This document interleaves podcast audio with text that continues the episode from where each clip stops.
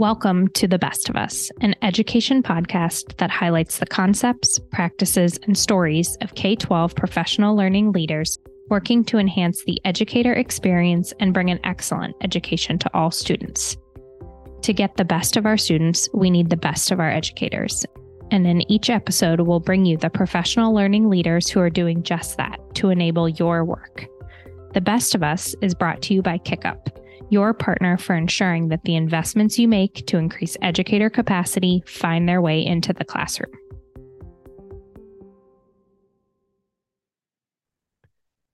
Hi, I'm Jeremy Rogoff, co founder and CEO of KickUp and host of the Best of Us podcast.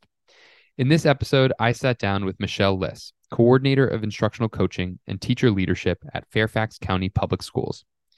Michelle has 24 years of experience in education as a teacher, instructional coach, educational specialist, and coordinator. She's led the FCPS instructional coaching program since 2016, and as you'll hear, she's grown it to over 100 coaches. Michelle and I cover a number of topics, both tactical and strategic, like how to build alignment across a coaching program, the keys to leveraging principals, the qualities of a successful instructional coach, evaluating the impact of coaching, building a coaching pipeline in the district, and how she's created a culture of coaching across the county. To me, Michelle stands out as a coaching leader who's taken the best practices of instructional coaching and implemented them at scale. While she operates in a large school system, her mindset and learnings can benefit leaders in districts of all sizes. I hope you enjoy our conversation.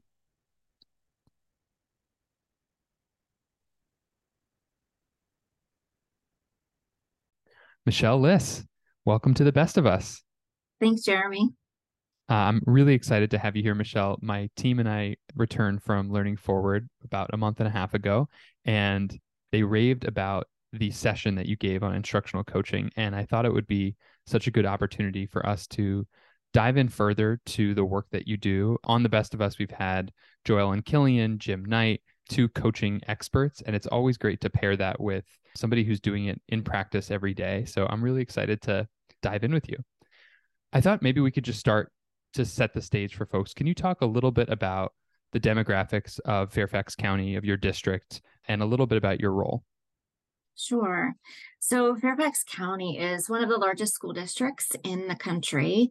Right now, we're the 10th largest school division with about 198 schools and centers and 188,000 students. So, you know, sometimes people think that living right outside of DC that that our schools might all look pretty similar, but in reality, we have varying demographics across the entire division. So some of our schools have, you know, high socioeconomic status, while other of our schools are more diverse, have more free and reduced lunch students, um, and a higher ESOL population and a little bit about your role. Sure. So, for the past seven years, I've been the coordinator of the instructional coaching program in the division. And the instructional coaching program has been around since 2005. So, I believe we're in our 18th year of the program. And I've been in my role for the past seven years, helping to hire, retain, develop instructional coaches to impact student achievement. That's awesome. How did you arrive at this role? What what was your um your path in getting to your current role? Sure. I started out in Fairfax County as a classroom teacher and spent some time at the elementary school level in the classroom.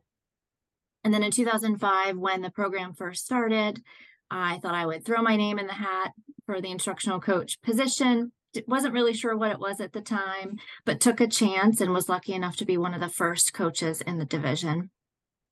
And so I spent seven years as an instructional coach, five at one school, two at a different school, and then went on to become a central office administrator before becoming the coordinator of the program. So if we step back and think about, um, you know, 2005 and Fairfax's decision to make an investment in instructional coaching and that's something that you and the, the district renew every year is that investment can you talk a little bit about why fairfax has decided to make an investment in instructional coaching so the goal of instructional coaching is really to impact student achievement And the work of that is done by working side by side with teachers in their classrooms on different instructional strategies and methods to help kids hit various goals. And when the program first started, you know, the focus was really on reading and math and closing the achievement gap. And instructional coaches had a proven track record of helping schools narrow those achievement gaps. And so over the years, more and more principals saw the value in the position and decided to you know, hire more coaches and expand the program. So it sounds like it was a combination of the both the research to show that coaching has an impact on student achievement and also the buy-in from principals who ultimately you know made that investment in their buildings. Yeah i would say principals and district leaders they are some of the biggest advocates for the instructional coaches in the division. Yeah. And we hear so often from our district partners how they have to justify the impact of instructional coaches every year and so i'm excited to to talk a little bit further about that as we get into the conversation but maybe maybe take take us back to 2005 and talk a little bit about the evolution of the instructional coaching program since you joined, as I'm sure it, it kind of iterates every year.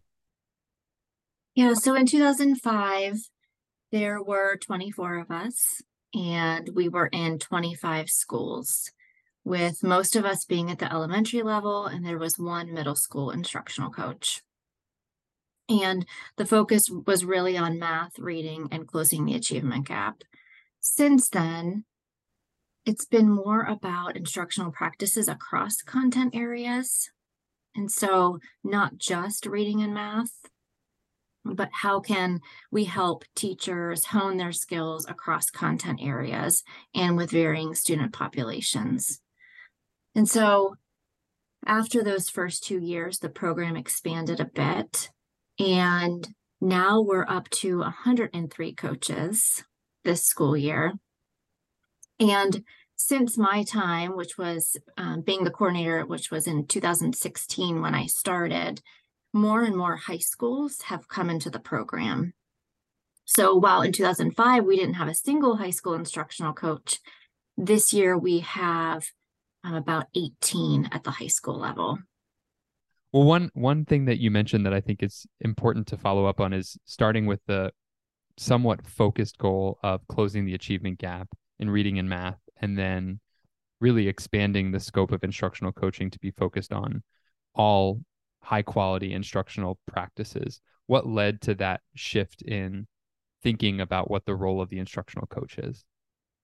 So I would say that principals and schools really helped shift that message because when it when a principal will call and say that they're hoping to have an instructional coach in their building one of the first questions i will ask is you know what do you hope that they will accomplish in their position? And at first the focus was really on reading and math.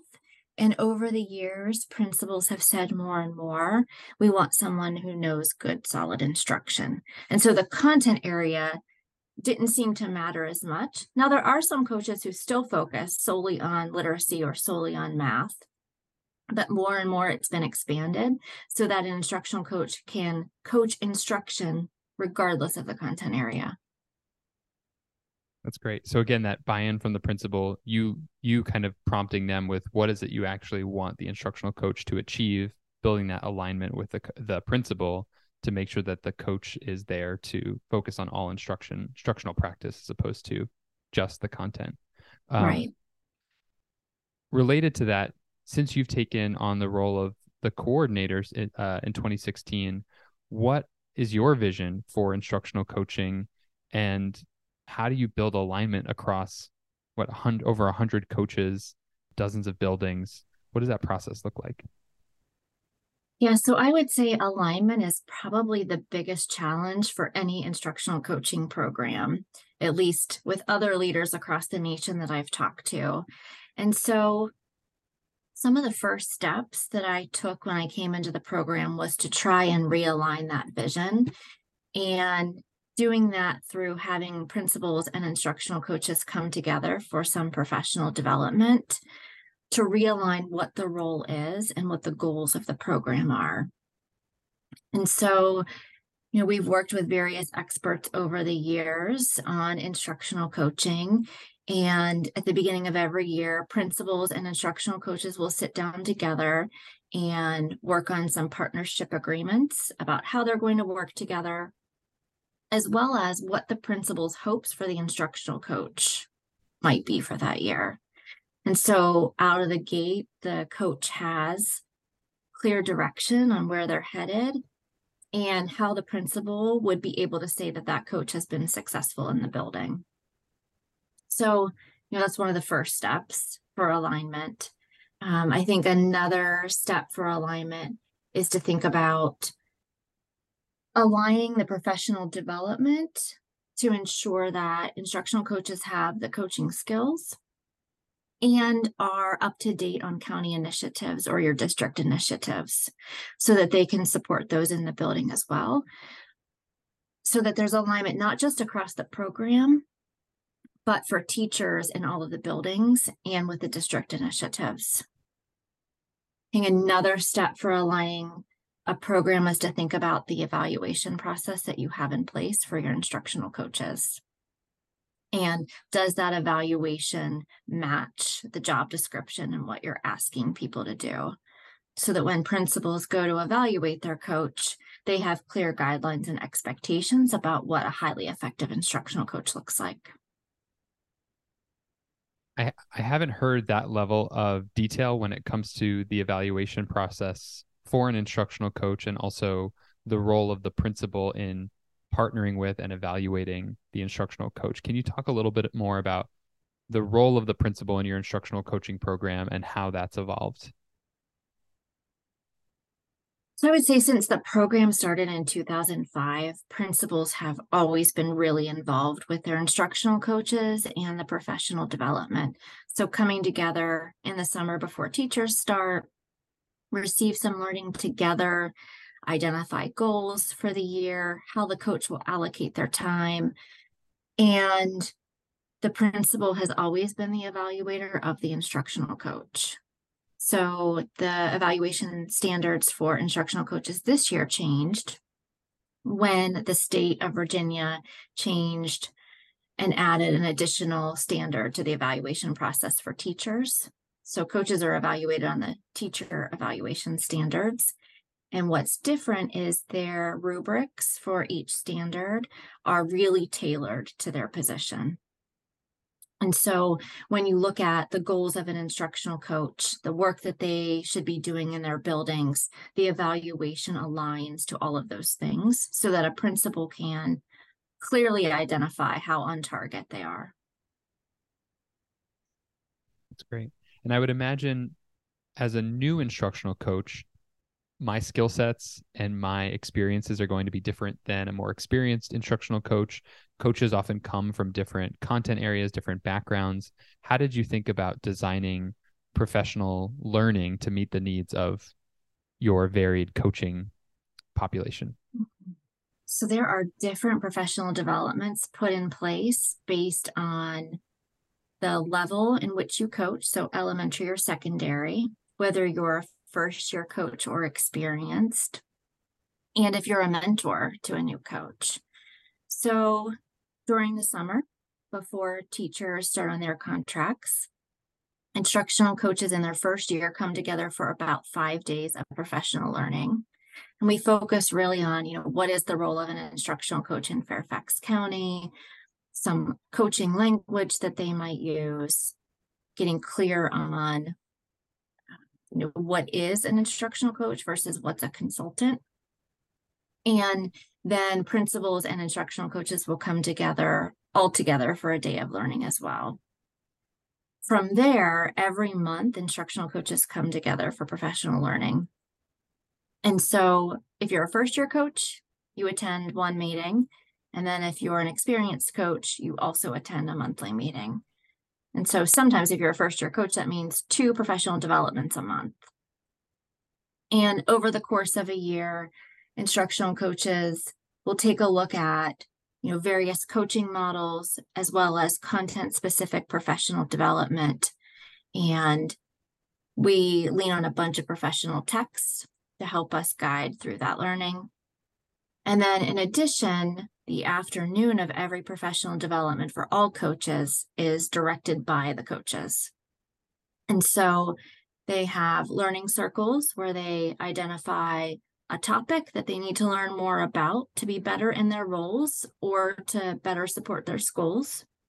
And they self organize into small groups around a professional text or resource, and then do some learning for about five different weeks throughout the year. And then the last part of the day is focused on collaboration time, where again, it's self directed. They identify topics that they want to problem solve or brainstorm with each other. And they organize into small groups and share those resources, brainstorm ideas, problem solve, because really, you know, they're all in buildings, but all of the challenges they might face are very similar. And so if they can get together with their colleagues and do some of that problem solving and brainstorming, then you know the entire program becomes better because of it. Since we're on the topic of their collaboration, what have you found to be some of the most um, challenging areas for instructional coaches, maybe new instructional coaches, to really gain competency around? So I think when you think about the term coaching, people have various perspectives on what that means.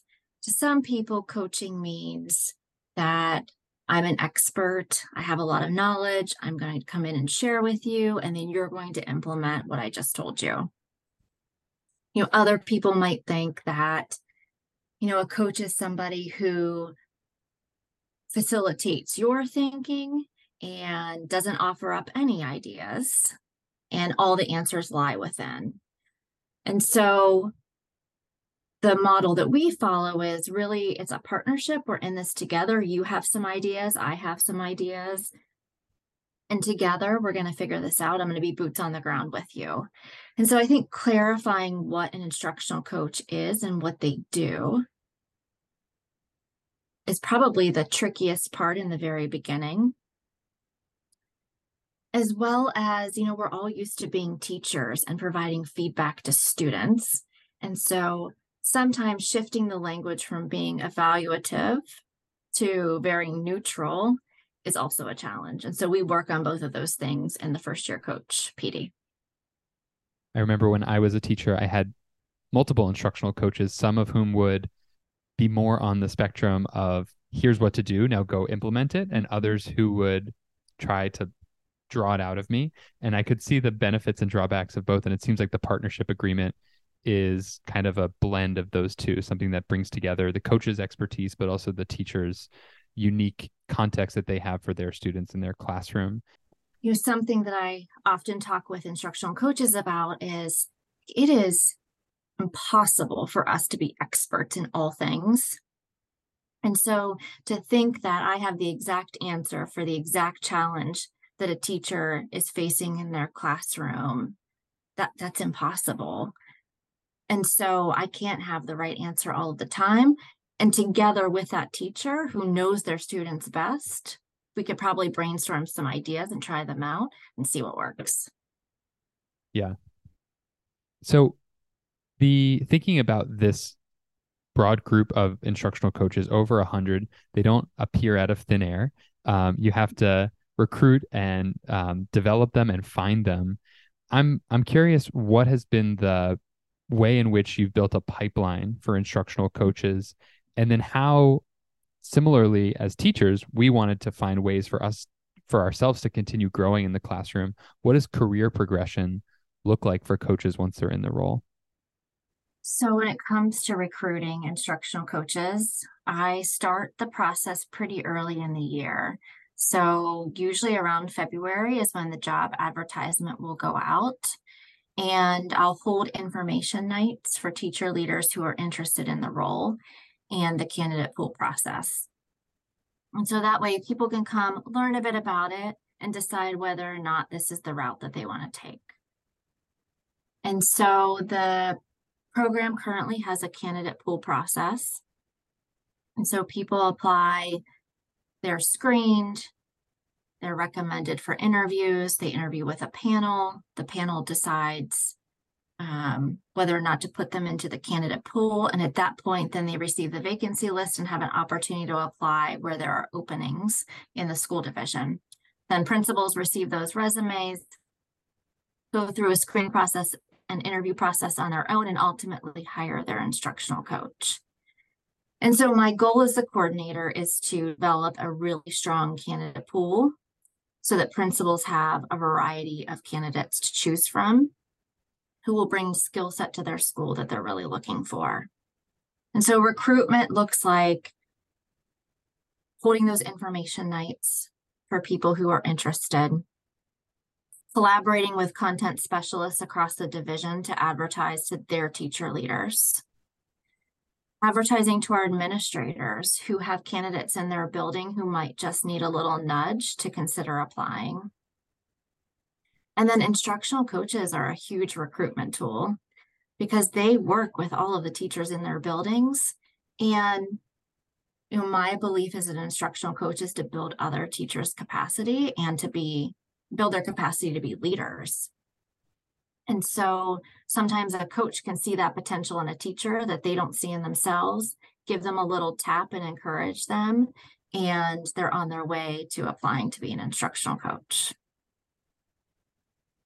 So, if coaches are the greatest advocates for the coaching role, what do you think is most rewarding um, for the instructional coaches once they they enter that position? So they will tell me that the the biggest reward for them is seeing the impact that they're able to have on kids across an entire school as opposed to a singular classroom.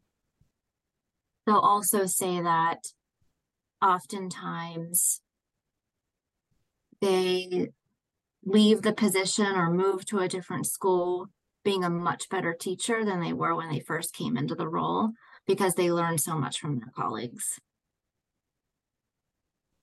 do you find that in terms of the career progression for coaches that a lot of them end up doing the role for a few years then maybe going back into the classroom going into an, a different administrative role is there um, a common trend that you see among coaches and what their career holds mm-hmm. after they take on the role yeah, it really varies. There are some instructional coaches who have been an instructional coach for about 15 years now.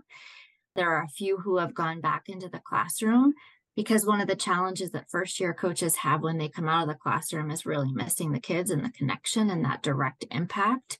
And so many of them go back into the classroom. And then since the program has started in 2005, 110 instructional coaches have been promoted into leadership positions. And so it was never intended that instructional coaching would be a pipeline for other leadership positions. And it's been an unintended consequence. And some people might think that, you know, that might not be a good thing because there's ton- turnover. And what I've realized is that when instructional coaches move into other leadership positions, it sustains the coaching culture across the division because now you have people in leadership positions with a coaching background and then they also advocate for instructional coaches. And so it just expands the program even more. And I imagine the coaching culture is something that, as someone who's been in the role and been in the coaching program since 2005, it's got to be pretty rewarding to see that permeate across the division over many years. Yeah, we've really moved from why instructional coaching to how can we get more instructional coaches in our schools? What would it take? So I want to put a pin in that and, and talk a little bit about the evaluation process of instructional coaching. But before we do, I want to make sure we cover the the skills and experiences of instructional coaches. Um, if I'm a teacher, if I'm a teacher leader, what are the types of things that you're looking for in that recruiting and interview process, which which sounds pretty rigorous? Um, what are you hoping to see from those candidates? So, a few things that would be noted in the job description specifically are the ability to partner with teachers to really be that side by side learning facilitator. Someone who's had successful experience in the classroom in one of the four core content areas, so English, math, social studies, or science. that it would be somebody who has great knowledge of instructional practices and ways to use data so that they can help other teachers in those same areas. And they really need to have experience teaching diverse groups of students and being able to lead teachers and teams. Our division is a professional learning community. And so across schools, there are smaller professional learning communities, and within those, collaborative teams. And we follow the PLC cycle.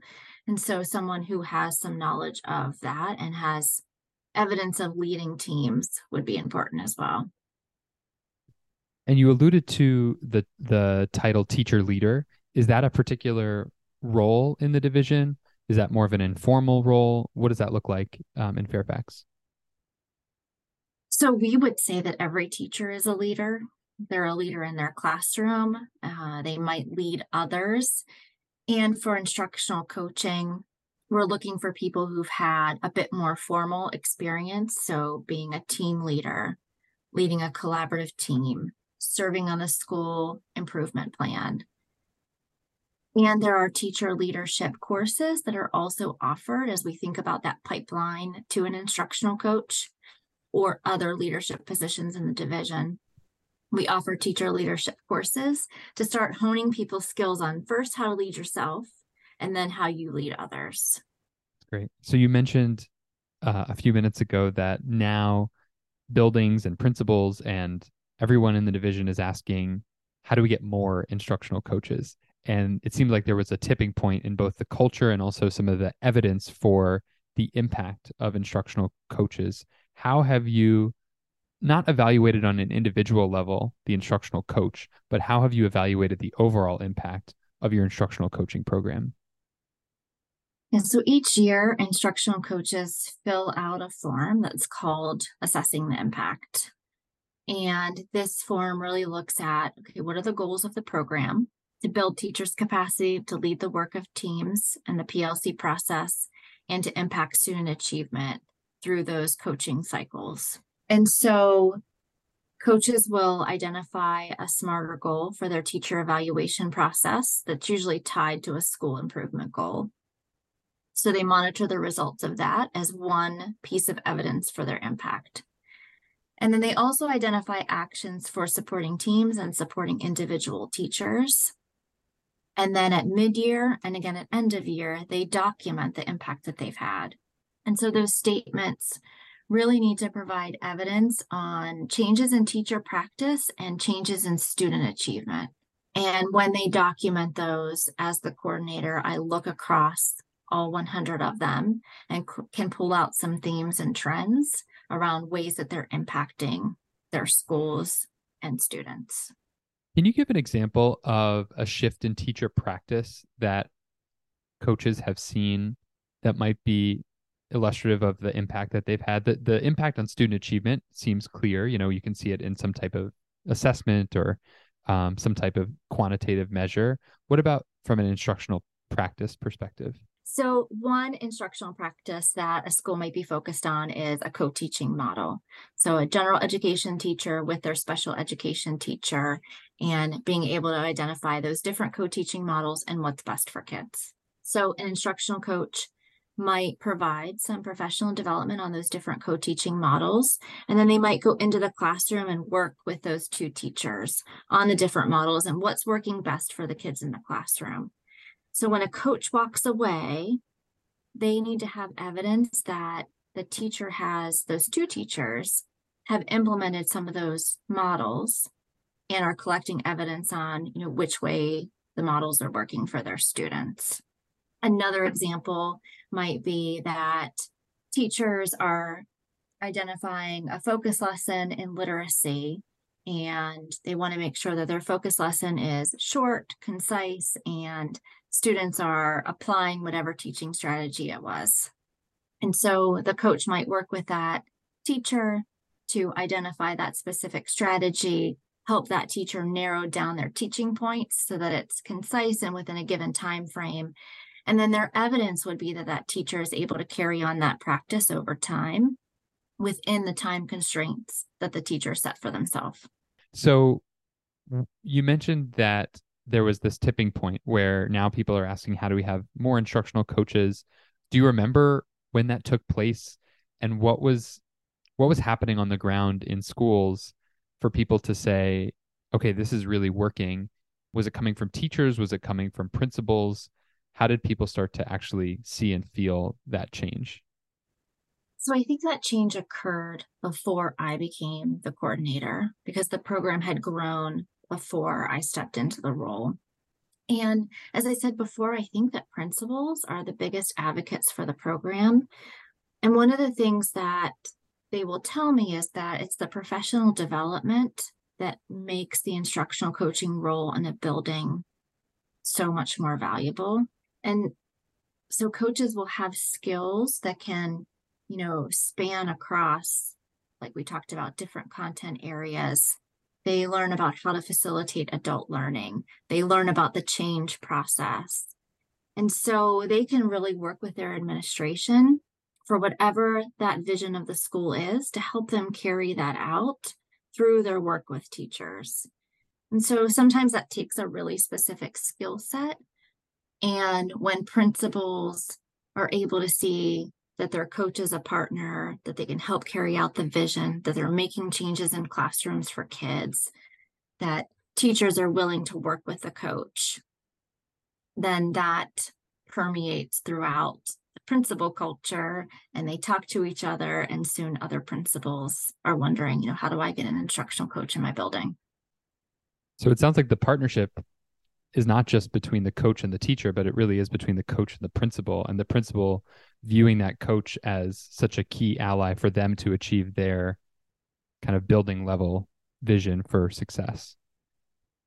Right. And that's why it's so important that even though there's a candidate pool process to identify qualified candidates, that in the end, the principal hires their instructional coach. They need to have that match and that good relationship. And the coach has choice in that too. They choose where to apply and they can accept or decline an offer based on, you know, how they feel that they would support that school. Yeah. And drilling into the instructional coach, you know, even though there are over a hundred of them, I would imagine the ratio of teachers to coaches is still quite high. How does a coach decide how to spend their time how to triage, how to focus with particular teachers?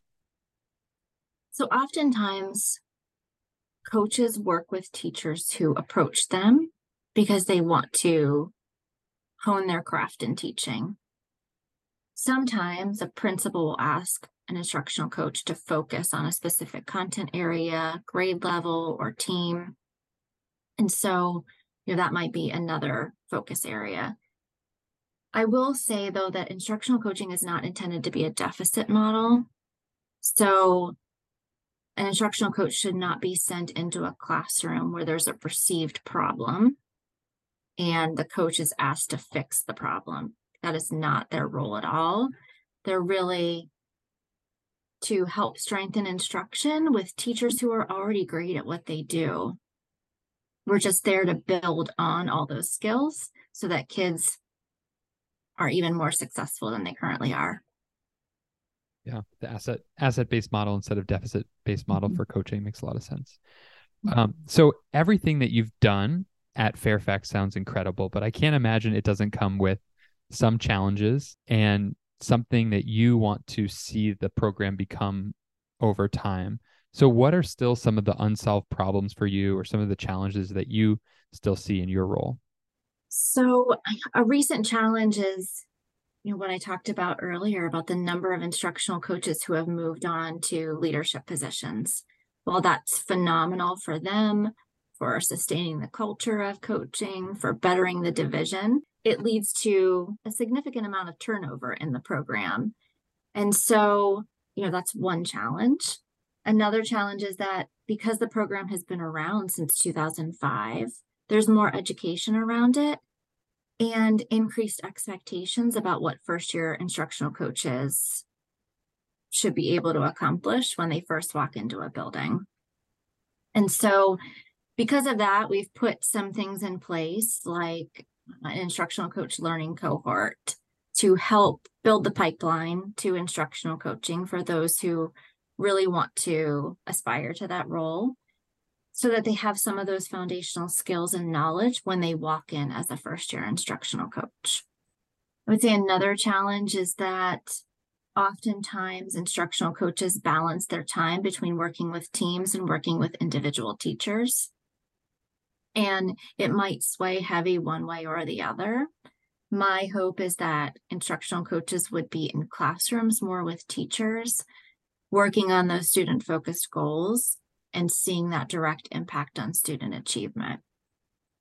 It's similar to like a football coach who you know, they're down in practice watching the players do their lineups and their plays and giving feedback along the way and checking in to see how it's going. And then if they're not on the field the day that the game day happens, they're stuck back in the locker room. It's really hard to have a direct impact on what happens on that field.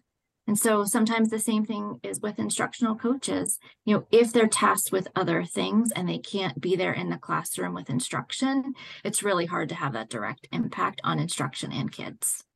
We hear other duties as assigned come up quite often for the instructional coach mm-hmm. and making sure that others around the district, the division know what their role is. And I think it's probably encouraging for people to hear that even for someone like you who has been in a, in this leadership role for instructional coaching for several years and for Fairfax that has had such a established coaching program that that is still a challenge that needs to be revisited over and over. Well, as we close out, I guess my my final question for you is what are you what are you proudest of as as your as you've led this program over the past several years?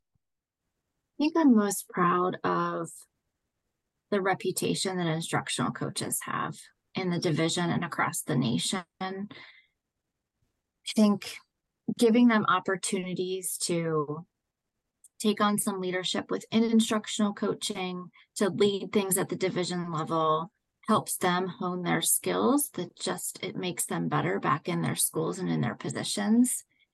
And seeing the direct impact that they have on kids is what the program's all about. And so at the end of the day, if they're having impact on teachers and kids, then that makes me proud.